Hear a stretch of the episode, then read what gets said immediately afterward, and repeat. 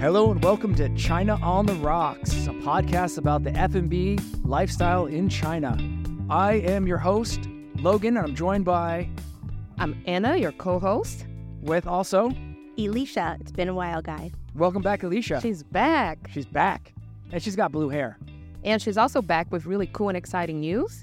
She has a really cool new project that she's going to talk to us a little bit about. Tell us about Fizz. Yeah, Fizz. Uh, so for our past listeners, um, you guys may or may not know that uh, I'm a cocktail writer here in China, and um, on the pa- for the past few years, I've just been kind of doing my own thing, and I recently launched my own tiny little platform called Fizz. Um, and with this, I'm just trying to talk about the, give a little bit of exposure to the China bar industry uh, for the outside world, uh, because really, there's nobody in China writing in English about what's going on here. And uh, the cocktail scene is really, really incredible. There's a lot of great stars here, amazing cocktail bars, and I think they deserve some attention. So, this is my new project.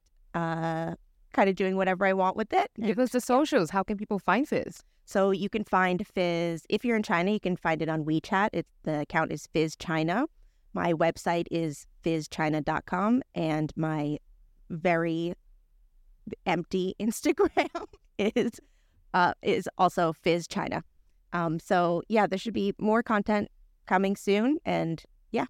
Well, I think that leads us into our first favorite thing. Let's have a shot. What are we drinking this week, Logan? Uh, we are drinking Jameson. John Because it's back. John Jameson triple distilled, triple distilled, twice as smooth. And it's back, guys. It's finally back. Cheers, everybody. cheers. It's my first shot in a week and a half.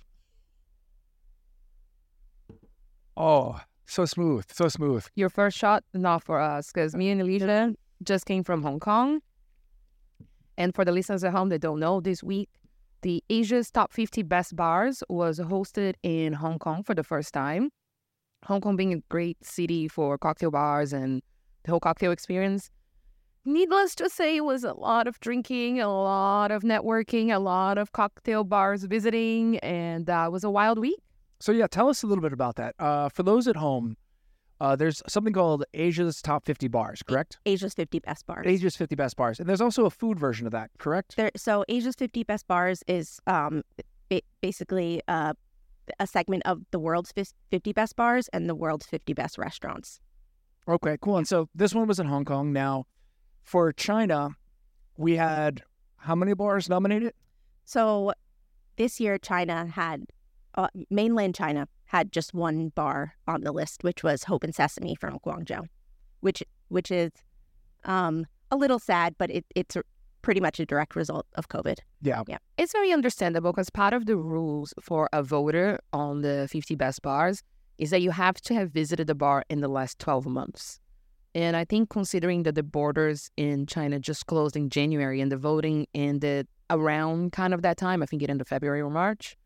Um, The the borders opened in January. Yeah. yeah, but there wasn't enough time for a lot of Right. the, the, the judges or the, the voting people, the, the how do you call that? The, yeah, the voters Right. to have visited the bar. So I think that another thing is that in the south, for, for a little geographical thing, um, Hope and is in Guangzhou, which is in the south in the Canton region, which is really near the Hong Kong border. So they share a land border. Right. So it's much easier access than coming to Shanghai or Beijing or all these other cities. So they have a little bit of that advantage of when the borders open, still get some voters in. But yeah, the rest of China is a little sad, but we're gonna recover. We will recover.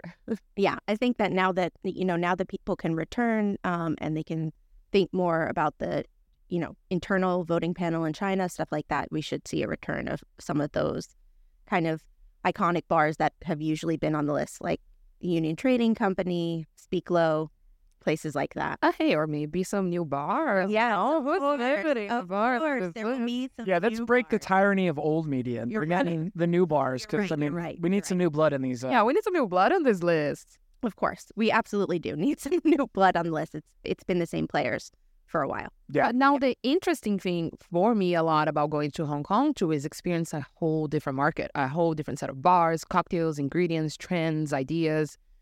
Um, I've been to a lot of really interesting bars in Hong Kong. I've been to a lot of bars that are still there, still staples, are still running, you know, the same way they did, which I I love it. So it was definitely an experience. So, what was your highlights of the trip, Elysia? Um, so I mean, obviously, a lot of the things you just said, it, it was really, really fabulous to just get out of our city and visit another market and reconnect with a lot of people that we, you know, from the industry that we simply have not been able to see for, you know, now almost four years, right? And uh, for me, you know, one of the highlights was definitely going to the 50 Best Bars ceremony. It, it was, you know, extremely well attended, pretty rowdy, and really fun to just you know see see those bars being named live. Um, and so I always do enjoy going to the ceremony. Um, but really, I think it, mainly it was just the highlight for me was getting to go to these bars that I've been reading about and even writing about for years and have not gotten to visit in person. Yeah, for me, I, I did love seeing the bars, but I think that for me, um, I was very open about it before going. I had a lot of industry social anxiety because after four years, kind of in our bubble where we all know each other, we all kind of do the same, not the same things, but we are within the same market, right? I was feeling very insecure about what I'm doing because I lost perspective. So the only mm-hmm. perspective I had was my peers around me, right? So going down to Hong Kong, I'm like, I was scared. I was like, what if I'm a joke? What if everybody's so ahead of me and I kind of was left behind through this COVID lockdown, right? What if I don't know what to talk to people about? Because the rest of the world, they have been traveling to conferences, they've been doing guest shifts, they've been opening new concepts together, they've been collaborating, and we've kind of been just here trying to survive for a very long time. So I was really afraid to. Everyone is there talking about some new cool thing, and I have no idea what they're talking about, and I don't belong here. I was having all this, this anxiety, which wore off by the by the second night. Mm-hmm. But my first night there, the, the after the ceremony, the after parties and all that, I was a nervous wreck. I was being really weird. I was getting extra people like, "Hey, mm-hmm. hey, be like mouth breathing. Yeah, I didn't, like... I didn't know what to say. I was like, I don't know how to be cool anymore. was it like that Molly Shannon character from uh, SNL where she put like her hands under her armpits and she would just walk out to people and then? No, I was trying a bit harder. So I was coming to people and just forcing conversations, oh, and it, it just oh. just wasn't flowing. And I'm like, okay, I don't know how to do this anymore. But of course, within the, the first night, the, the next day, I was much better, and I kind of like went back in my groove. And also, it's a weird thing to say, but I mean, I'm personalizing this, but I think it happens to a lot of people around the world that kind of being stuck through COVID and now are getting to explore again. Is that I regain a lot of my confidence in the sense of like, I was really thinking like, oh, I just make these cocktails and it's fine. It's fine for China. But then when I go there, yes, I tried amazing, incredible things that I'm really inspired by. But I realized that what I'm doing is also good. What I'm doing is also comparable to this industry that I felt that I was left behind, if that makes sense, right? Yeah, it makes sense. Yeah, I, I don't think that, um, I mean, personally, I don't think that to be a great cocktail bar, you have to be up with like the latest scientific drink making techniques and all of that stuff, right? Like, I'm sure that both of us visited some classic bars in, in Hong Kong that are that are really just kind of doing their old school thing, you know, and it's sinking on on taste level. Okay, no, I'm I mean your drinks are up to par, Ana, for sure. Yeah very excellent. Like, what was it? What would you guys see as like a trend? What was going on? What was hot in those streets?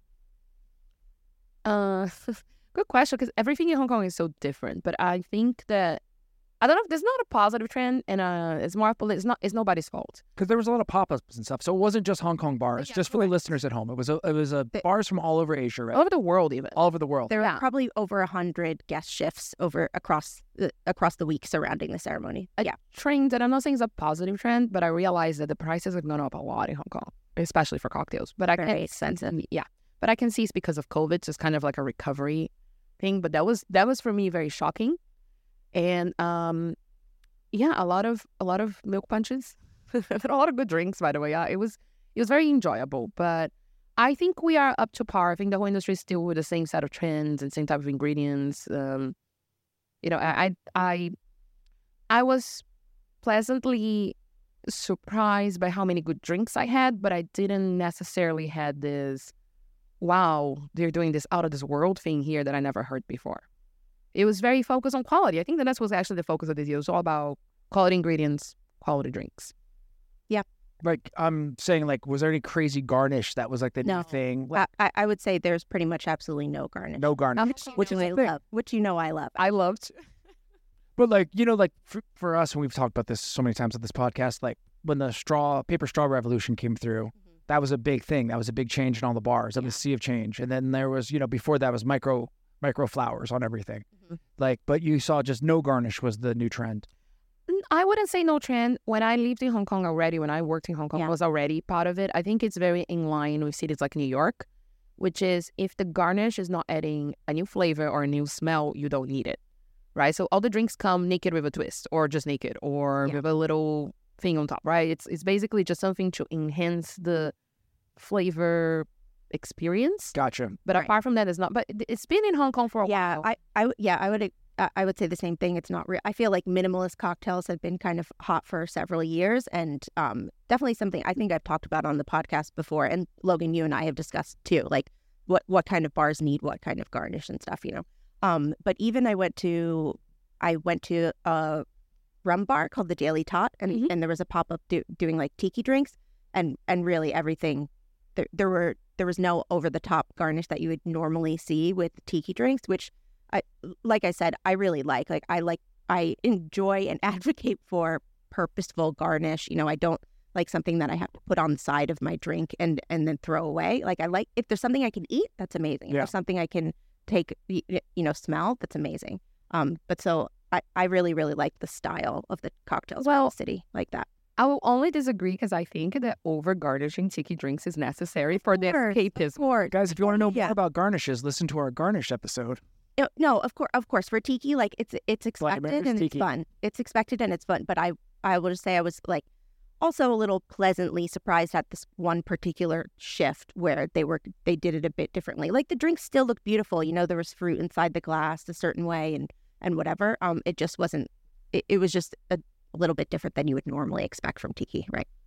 And it was a lot of drinking. A lot. So, what was like the majority? Were you guys throwing down shots, or was it cocktails, or a little A column A column B? I literally didn't take a, a single shot, which I thought was really refreshing. Okay, for me, it was a bit different because living in Hong Kong for that long, I was visiting a lot of old friends in the industry, right? So a lot of the guest shifts that I went were in bars that my friends owned or my friends operate.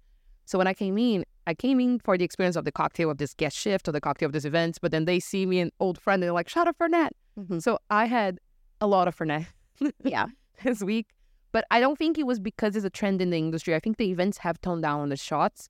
I think that they weren't just making this whole thing about getting wasted and having shots, especially because everyone was going through five, six bars in a night. Yeah. But I think I had a little bit of a meeting old friends again, and that has been a lot of Yeah. cheering you with shots. Oh, I, I lied. I did have some shots, but they were light. Like people would pour a shot of a cocktail or something, which I really appreciate because it was a lot. Like, I mean, you you were you were basically on a, a marathon every night, like trying to get to as many shifts and bars as you could because you want to see everything. I mean, there was one night, right, that there must have been forty events going on, and it's like, how do you choose? Like, everyone has a great bartender at it.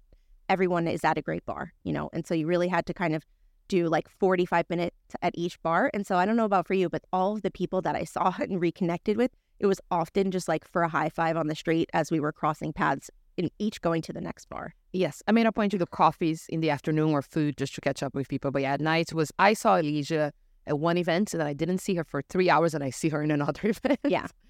Um, Because because we should also say Hong Kong, the the area that the majority of these bars are in, everything's very walkable. You know, i i- every bar is a few minutes from each other, and and you can really do it all in one night, which is awesome. so Elysia, what's your favorite new opening in Hong Kong that you saw this week? Um, ooh, that that's a tough decision. Okay, but I will say that you know this is going to be related to something I say later. But I really liked Savory Project from Jay Khan. Dun dun dun. I feel like it requires a segue. There's an asterisk coming with that one. So, if you guys listened to our last episode, we've been interviewed by a journalist that talked to us about the Savory project that I was unaware about. And the way he explained to us, out of the information that he had, and uh, was that it was a non-alcoholic, all savory cocktails. And I made a little joke about why would I go to a bar to have soup in a glass? And uh, it was it was just a mild joke. Of course, I would understand anyway. But when I actually got to Hong Kong and I went to the Savory project, that is not true. They make incredible cocktails with alcohol. They do have a massive list of mocktails as well, but the cocktails are brilliant. Yeah, they are made by, uh, sorry, the whole project is um, headed by Jay Khan, which is also the founder of COA, which is the best bar in Asia. And um, he has an amazing bar manager, Arjit, that like I'll go way back with too. And I went there and I even joked with them. I'm like, oh my God, I was so wrong about the concepts and I did really like it as well. And it's a cute little place, great drinks, great vibes. Yeah. It, it was also really great because the night that I went, it was my last night in Hong Kong. They were closing at midnight, eh, which I didn't know. I assumed they were open until one.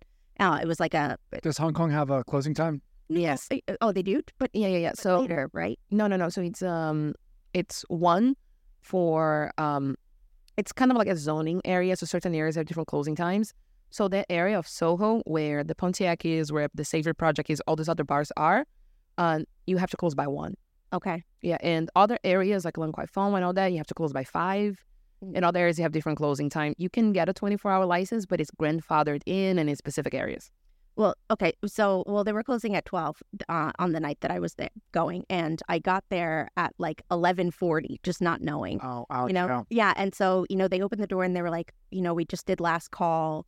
Um, you know, do you maybe you can just have one drink? And I was like, okay. And they're like, you know, you come back tomorrow. And I was like, oh, I'm leaving tomorrow, but it's okay. Like, I understand. I don't want to like, you know, mess you guys up. I I get it. And they were like, hold on one second. And then the guy went in, came back out, and he was like, okay, come have one drink, you know. And so I went and I stood around the bar, and um, they they made me one drink and then made me two more after that just because we were just hanging out and trying the drinks and whatever. So i thought that was really great. Like obviously you guys know at the end of a long day you want to go home and and some some asshole comes in and is like well i just want what you know um but it was it was really nice. Like service was excellent. They they made me drinks just because they wanted me to try extra stuff you know only charged me for one drink it, it was Oh, that's very nice. yeah it was really really great experience Now I've got a question. Uh, because it is a food and beverage podcast, was there food pairings with anything? Like, were people like, "Oh, this drink"? Like, do you remember we had a bar here a while ago and with with an edible menu, uh, Max Bar?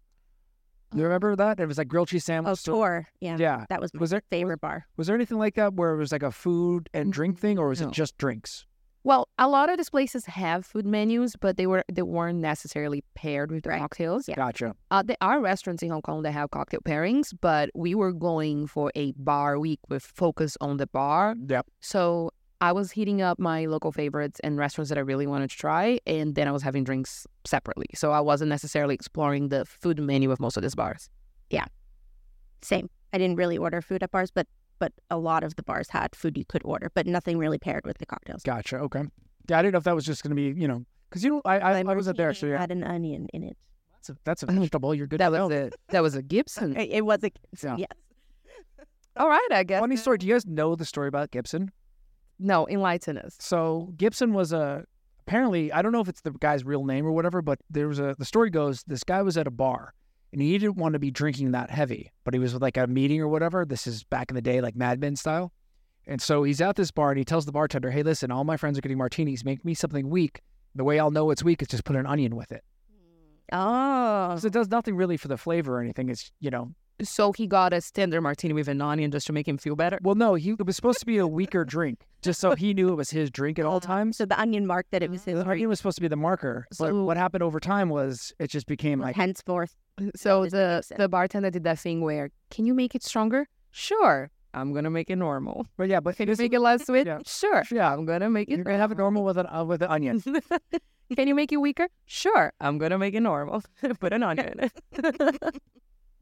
And that's the Gibson story that I've heard before. That's ac- apocryphal.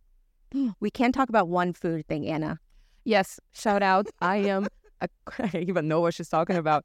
I have been for many years being almost like a like an evangelist of this food. I go around Our telling ambassador. And the ambassador, they, yeah, they should give me like a. Somebody told me that they should give me a sub card, and when I have friends come over, I got a stamp, and then I got a free one at the end.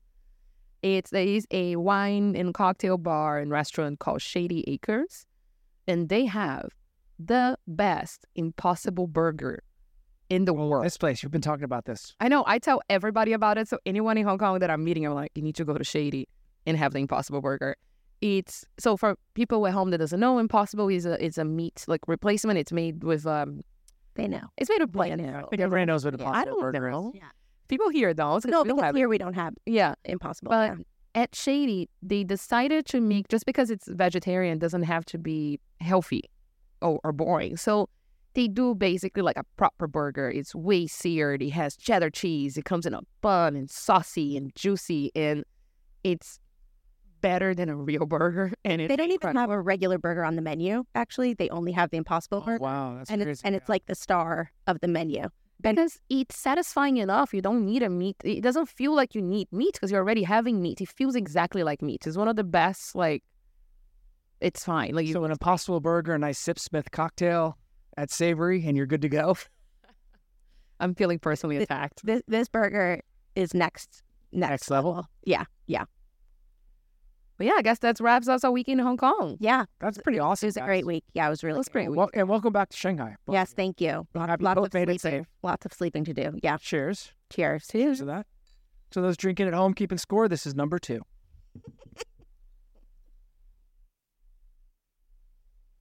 Okay, ladies and gentlemen, rockers and rockettes, we're welcoming you to a new segment that we always do that I still call new.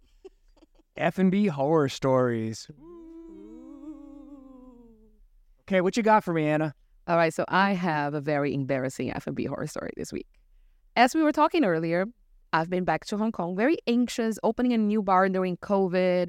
None of my international friends, none of my top 50 voters, none of my network and partners and all that have seen the bar or have like much of apart from social media. So I was around networking like crazy. I'm around giving out stickers, come by to the bar, planning events. It was very positive. People are actually very excited about the concept. hmm And I was coming back to Shanghai on Sunday. But I had a, I won't say names here, the owner of a brand, again, alcohol brand, a craft alcohol brand from the UK, and their Hong Kong importer in one of the distributors that they're like, oh, we're going to be in Shanghai on Saturday. I'm like, well, I'm not going to be there, but I'm sure my staff can take care of you. So I told my staff, I'm like, expect this guys, take care of them, give them a free drink, everything, no problem. Um, I was chill about it. I have massive trust in my staff. They're great. hmm The guys came and she was doing the whole peach, the sales, she tried the cocktails. They saw that we have Guinness. And they're like, no, we are going to have a pint of Guinness each. I'm like, okay, no problem, of course. Right? I wasn't here, but I, I'm imagining how the conversation went. uh, she serves them three pints of Guinness. They send me this lovely selfie of the three of them having this Guinness, really excited. And then I get a text saying, actually, it was pretty bad. It was sour. We're about to send it back. But I thought that it was a joke. I thought that he was being like, wow, horrible drinks, horrible beer, horrible experience, haha. So I sent a bunch of hearts after. Oh. I relax, I go to bed, I'm flying to Hong Kong, to Shanghai early, and then I get a text from my staff saying, three guys came tonight and they were very upset because they, they said the Guinness went bad. I tried after and I do think it went bad. So I gave them highballs instead, but they were not happy about it. And I realized that it was true. Yeah. So then I sent an apology message, which is true. To be fair, like we clean our lines very often and all that, but we don't have kegerators here in Shanghai, so we use the chiller. So the lines are connected to a chiller that instant chills when you're pouring, right? And the problem is with the summer being so hot, uh, most pasteurized beers will be fine even past a week. The Guinness was tapped on Tuesday, so in my mind, it was fine. And I guess I didn't create a routine of them tasting the beer every day. Uh, And because during the summer, Guinness doesn't sell that much, we haven't had any other complaints. So it was the first guys that ordered Guinness this week, basically, right? We had a quiet week.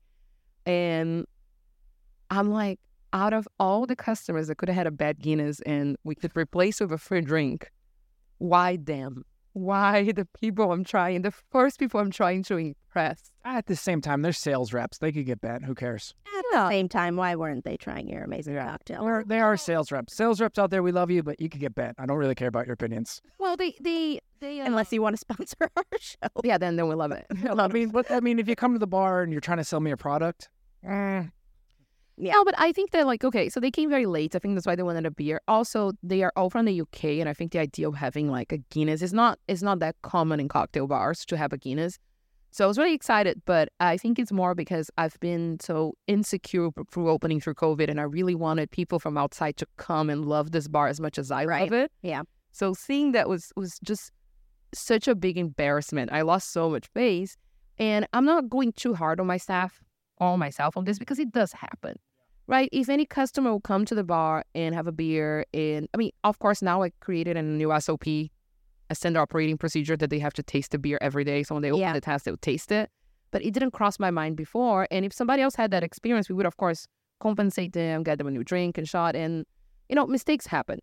Of course. And and the thing is like you are a cocktail bar. You have some beers on tap that you go through pretty quickly. Like if one of them one week is not going through quickly, like you don't think about tasting it. And that's how you learn, right? That's how you improve your bar Yeah. is by That's things how- happening. That's how I learned, but I was so embarrassed. And I sent I sent a massive apology message. I'm like, I'm so sorry, guys. Had a bad experience. Uh, they were still here, I think, on Sunday. Like, let me make it up to you. Let me get you some Negronis. Let me get you this.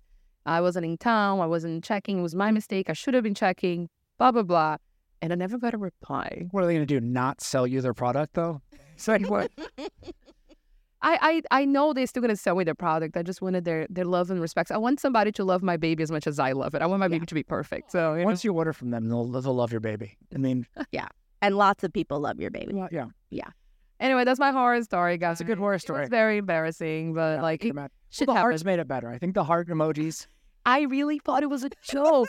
you know when you go to a friend's bar and you're like, Oh, I "How was it?" and they're like, "Oh, it was I horrible." do that all the time. Yeah. Right? Like this is disgusting. It's disgusting. I hate this Take it. bar. So this is what I thought they were doing. I did not think that they were actually like complaining to me, and I sent all those hearts, and I think I looked even more like an asshole.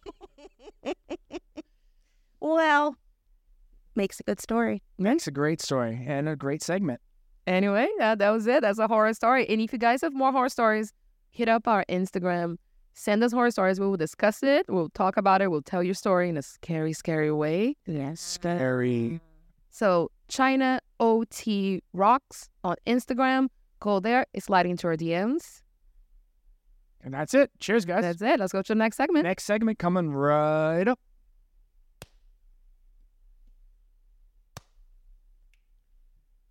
And we have a new segment this week as well. New segment. New segment called Segment alert. What's it called? called Hot Topic. Like the mall. like them all. And we're here to discuss some new ideas, new ways to improve, new ways to grow, new things to explore. And this week, Logan has something new going on. So, um, I think a lot of bartenders at home, and uh, when I say at home, back at, at their home bars, at their home restaurants, if you guys hopefully done private cocktail classes, private cocktail classes are an easy moneymaker for both you or your bar, depending on what your situation is. Uh, generally, as we discussed off the podcast, what I like to do when I do a class, I do about 10 people. Uh, I try to do two different styles of drinks. Uh, because I own a Mexican restaurant, I like to do um, uh, either margarita or mojito. Margarita is just on brand for our theme. Uh, and then mojito is also kind of on brand for our theme. The idea being you could do one uh, shaken drink, which is a margarita, which everybody that's never made a cocktail before has the most fun with. And I've always seen like it's very interesting to see people shake a cocktail for the first time if you look with a professional on it. Yeah. Because I always tell people you're not giving an elephant a hand job. and if you can imagine it, it's people with these shakers going back and forth really long. hmm Uh, Oh, I okay. I'll disagree here. I think that when I'm training bartenders in the beginning, I want them to understand the movement of ice and what they're doing. So I teach them to to shake very long. Not that they're gonna shake like this in the future, but just so they can learn. Long shake's okay, yeah. the ice, right? So they learn how to control throwing the ice really far, creating the the the hits on their ends, Mhm. and then pulling it all back and moving it as a unit, right? So I in my training you see them doing that, but really quickly once they understand how to control that mass of ice and they create their own style and then it becomes a shorter shake, right? I feel more like I see people doing the nursing of yeah, sometimes they do like a just like really, yeah. The super short shake that's Super super short, like- completely pul- And they hold pulverizing your strength ice. too, like they'll hold it in the middle of the shakers. Yeah. and they just like And it's like you've been to a bar before, correct? like just front and back to uh yeah no uh the cocktail classes i agree they're really great ways to to generate extra income and also to a lot of marketing too you access different people uh during the harder harder times of covid before i opened the bar me and a really good friend of mine hannah we together we had a company called banana bunch social club and we used to do events uh cocktail catering and cocktail classes so we focus on let's say a a bachelorette party or a corporate event. Mhm. And we did the same. We did sometimes we did bigger classes, depends on how many hours. It's kind of like an they, they choose the sets, but we did it shaken and stirred and built. And we did uh, the shaking was always everybody's favorite part. So we always had to have a shake and drink to Right. get them like involved. And during the actual lockdowns here, I did a lot of online cocktail classes as well, which were a bit more a little less exciting because you don't get to be behind a bar shaking drinks. Yeah. But definitely people love it, and it's a lot of fun too because you get to introduce your bar, your concept, and they get they give you a bigger value for it. They understand now after making a margarita, they understand what it, what it, what it entails, and then when they go out, they're excited to have a margarita too. Well, and I think that it's particularly a, a particularly great thing to do now because it, you know I do think that there's been a shift since COVID of people doing more things themselves at home, right? Like Yes. people, people cook more, they exercise more at home, they want to make drinks at home, they they want to learn to do these things themselves, right? Because we had this whole period where no one could do it for you. And so now, you know, teaching someone how to make even just a couple great drinks at home, it's something they can do for their friends, you know, do for themselves on just like a night where they want to drink. Like, I, I think that it's a really cool thing and people definitely want to learn. It's a fun thing, like even if, if it's a team building or a bachelor party or a bachelor party Oh, birthday. or birthday. It's a, it, it is a fun team building because you are having drinks, but you're making the drinks. It's kind of like um, almost like teppanyaki when you see the guy does do everything, but then he brings you up and you could do Yeah. flip an egg or whatever. Yeah, I mean, so when when I worked at Drink Magazine, it was actually something that we did for as a team building exercise. You know, uh, because the majority of people who worked for Drink Magazine were not bartenders, right? We were there to support bartenders, and so um, the the the head of the company, we, we would do you know quarterly kind of these team building things, and you know one time we did a competition where we had to uh, batch make Singapore slings, and like you know other times we just learned to make like 90s cocktails, you know stuff like that, and so he also taught us like basic shaking techniques, stirring techniques, all that kind of stuff, so that the people working for this company would also have a better understanding of, you know, what it what it was that we were supporting in the industry. Yeah, I'm actually planning on also bringing it back to Post because I still have a, a big database of the people that used to do back in the day. So because we called ourselves a social club, we had basically almost like an year. No, well, we didn't organize that. Like, you didn't have to buy the tickets ahead of time, but we had themes. So this month we're doing gin. Next month we're doing tiki. Next Mhm. month we're doing whiskey. So people that were part of the network had another interest to come to a different class because it was about something different. We were repeating the same content over and over again to get a different audience. Mhm. We had almost like a, a loyalty on it. Mm, that's very cool. Yeah, super fun. I mean, it's a it's a it's a cool thing. It takes uh, for a bartender too. Sometimes it gets you out of your comfort zone because you do have to talk and kind of watch everybody make the drinks, and then you also have to make sure they're not doing it wrong. Almost like you're a fitness coach or whatever. You have to make sure the form is correct, and it's also fun. People actually learn all the esoteric tools we use, like jiggers, bar spoons, how to stir. When you show people how to stir the first time, it's always like an enlightening moment. Yeah, they always think they should stir like soup. Yeah. But it's more of like you have to let the spoon do the work for you, you know? Yeah, guys, that's our hot topic Hot of this week. Hot topic. Yeah. Hot Topic. And uh, it's a great idea. So, yes, if you want to implement, and we hope to bring you guys back more ideas in the future. Yeah, we want to make you some money, guys.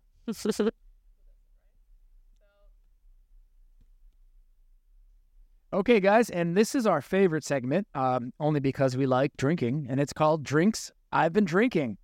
So this week we've got Elysia here. Elysia, what you been drinking?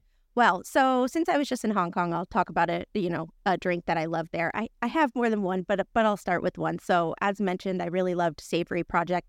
In general, I love a savory drink. If there's one on the menu, it's pretty much the first thing I'll order, unless there's a milk punch. Of course, I'll always order a milk punch. So one drink uh, that I had there was called peppercorn, corn in all caps, and um, it was really, really just fabulous. So it was charred corn husk, uh, cumin, peppers, tomato, mezcal, and MSG.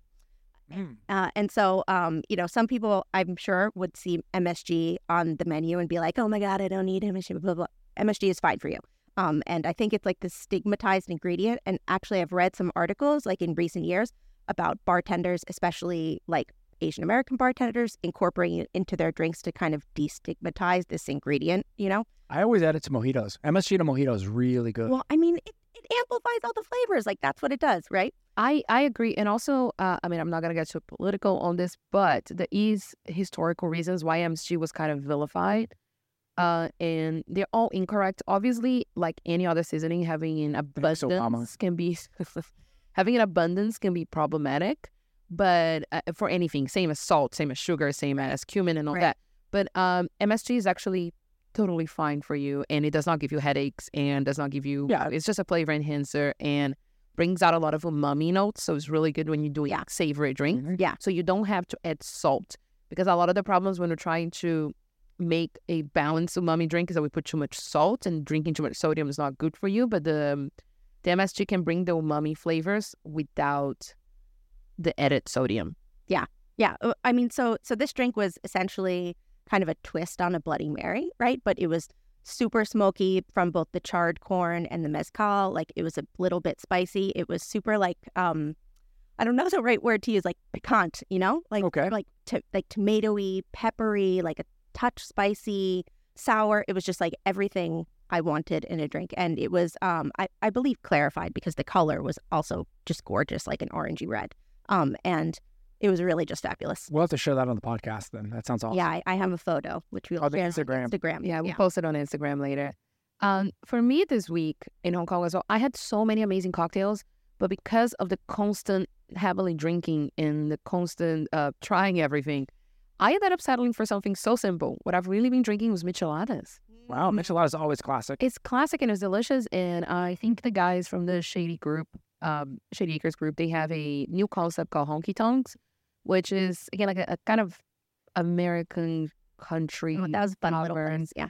I love that place, and they had really good micheladas, and they have a really good every every so often have different hot sauces, and like you can add to your michelada. Well, I don't know if it's part of the program, but I added to my michelada as well. And in the heat and running around all day and constantly hungover, it just hit the spot. And I'm not saying that I didn't have memorable cocktails. I actually loved uh, Savory Project. The Thai beef salad Mhm. was really good. That's a cocktail. That's a cocktail, and it tasted exactly like a Thai beef salad. As a, like with- They tried to give me that. Actually, they made that for me, and I was like, I'm really sorry, I'm a vegetarian. It was one of the Gave it best. to else. It was one of the best, like mind blowing drinks in the sense of flavor profile that I had there. I had a lot of other incredible drinks and other drinks uh, on a guest shift, especially. Uh, Peddler did a guest shift with Mealy Tang, and she had a milk punch with. Again, it was a chaotic, so I didn't really see the menu, but everyone was recommending, and it was a it was a milk punch that had some chocolate in it and some gin, and it was just I didn't even get to try it because they were sold out. when I got Just just for the listeners at home, maybe if you're not a bartender, what is a milk punch? It's when you use uh, milk to clarify your drink because when you add acid to the milk, you can separate the proteins and then you're only left out with the whey, the whey protein basically, and the water from the milk. So it gives you this round and smooth and almost like a vanilla ish creamy texture in a completely clear drink. So you can have like a water, without without the heaviness and the fat, Yeah. basically. and you still have this this soft roundness to it and a little bit of this vanilla hints. But her her milk punch was really good.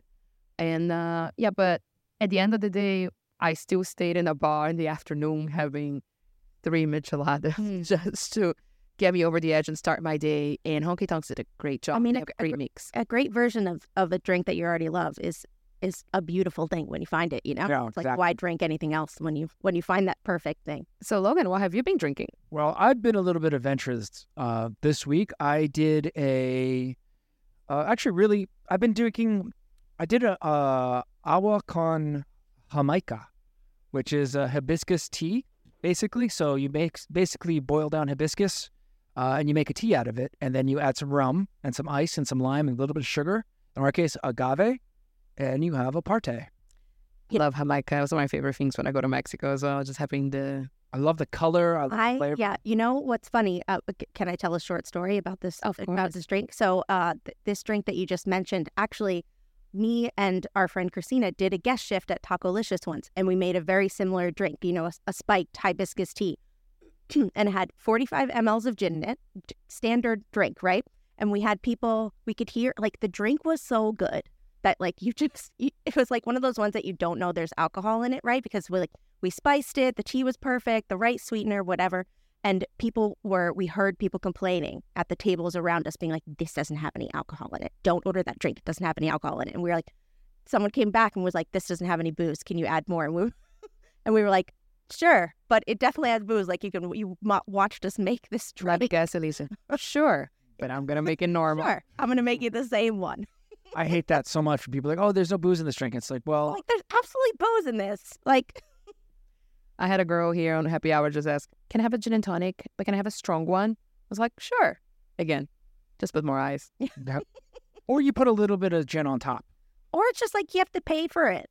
Sure, I'll charge you double. and I'll charge you double the yeah. alcohol. You know, it's just yeah. That's not the game to play. Well, now, well, um, it- I think we had some exciting drinks. Like, I mean, I want, I love a good michelada. In the summer, michelada is bomb.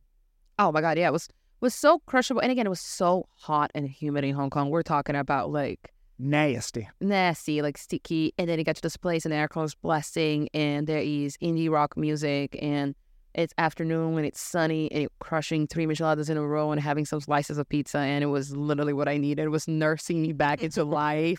Sounds great. Recovery micheladas. Recovery micheladas, yeah.